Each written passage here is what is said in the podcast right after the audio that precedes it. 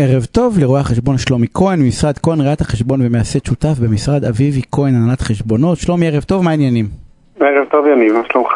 אני בסדר גמור, תשמע, אמ, באתי להגיד שהסגר נגמר אבל הוא אף פעם לא היה באמת.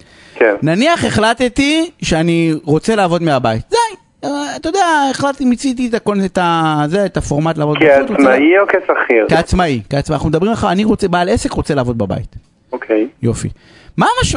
מה המשמעויות? כאילו, זה כמו שכירות? אני יכול להוציא שכירות לעצמי? כאילו, איך זה, איך זה...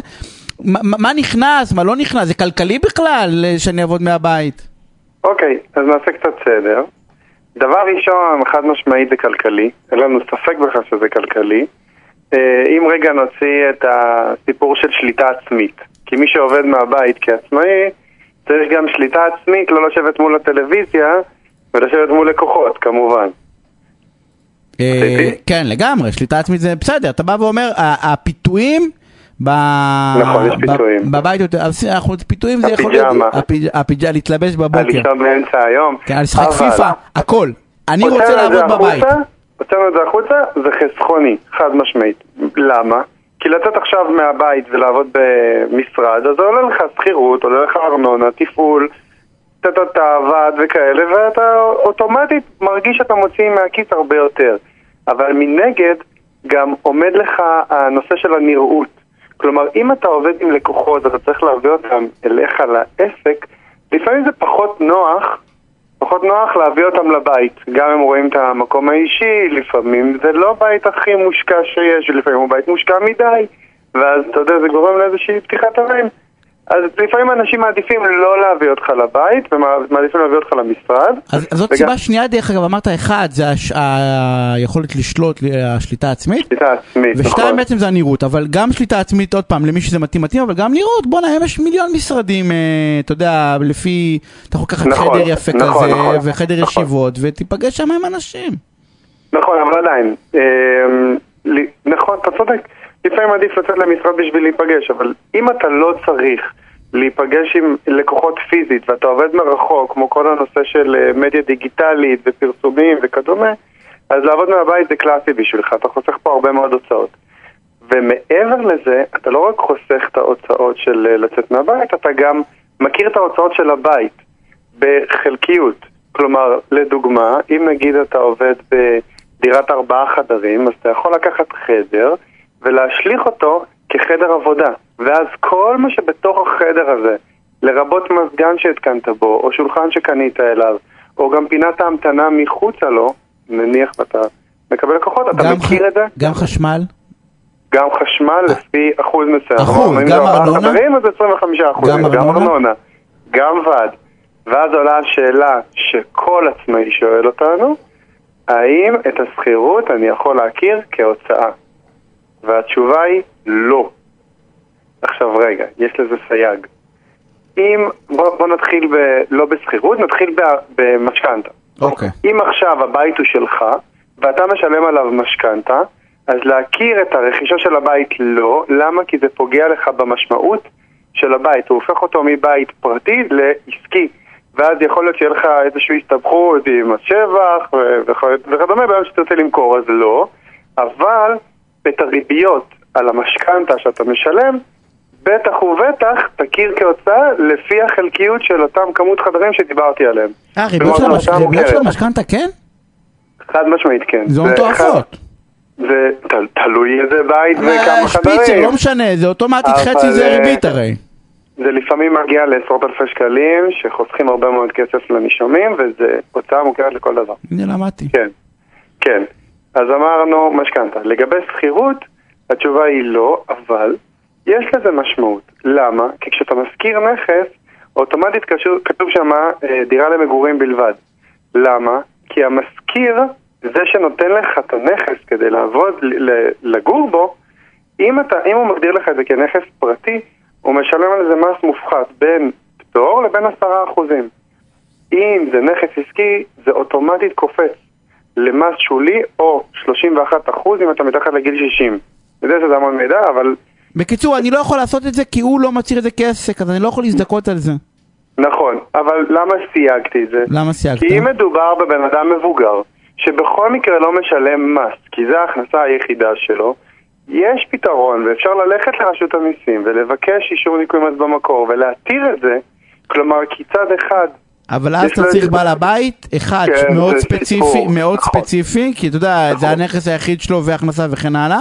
נכון. ושתיים, הוא צריך להיות מעל גיל מסוים, זה. ושלוש, בכלל הוא צריך להיות בן אדם, כן, הוא צריך... שהוא יסכים על זה, זה החלק הכי. קשה.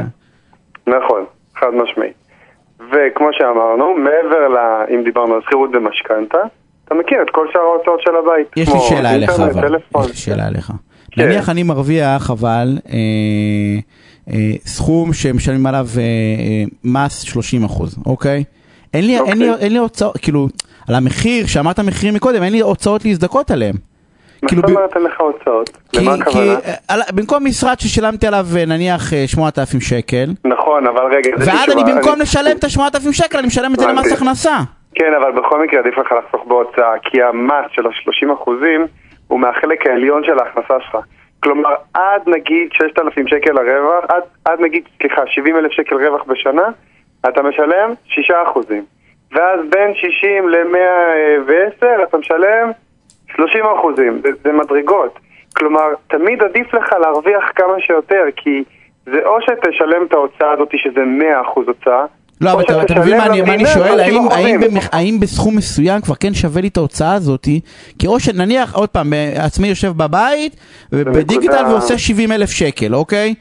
אוקיי. אבל הוא בא ואומר, רגע, אני אשלם בפער הזה את ה-10,000 לרשות המיסים, או אקח את ה-10,000 אשלם למשרד, זה כאילו אותו כן, דבר אבל אתה לא בשבילי. משלם להם פער של עשרת אלפים שקל. אתה משלם להם? פער של שלושת אלפים שקל על עשר נגיד.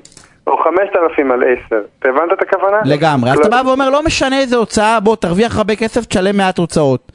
זה כן, הנוסחה, נכון, אבל- בגדול זה הנוסחה להיות עשיר. בהינתן- העובדה שאתה לא צריך משרד, כלומר שלא חשוב לך נגיד נראות. כי אם חשוב לך נראות, משהו אז חד נראות? משמעית תצא. כן. זה חרטא. אני לא יודע.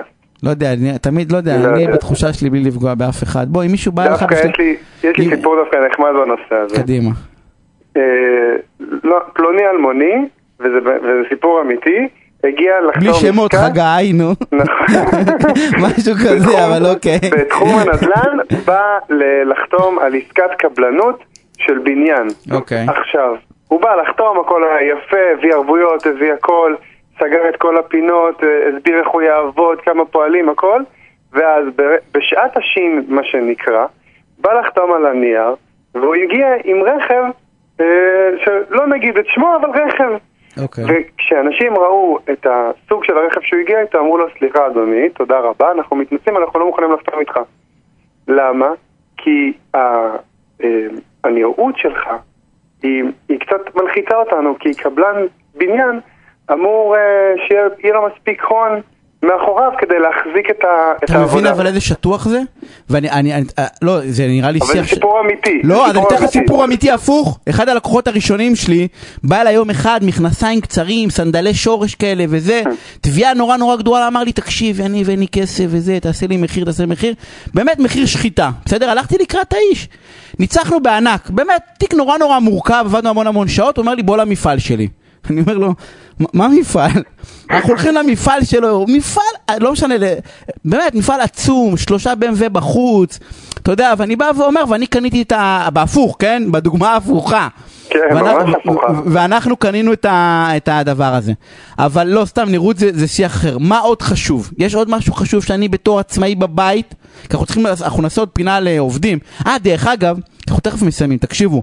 אנחנו צריכים, לא, לא, אני ואתה כבר הבטחנו. לפני שבועיים, שאנחנו נמשיך את השיחה הסופר חשובה הזאת ונעשה? live בפייסבוק. נכון. נכון? יום רביעי הזה בשמונה וחצי, אתה ואני עושים live בפייסבוק. דייט.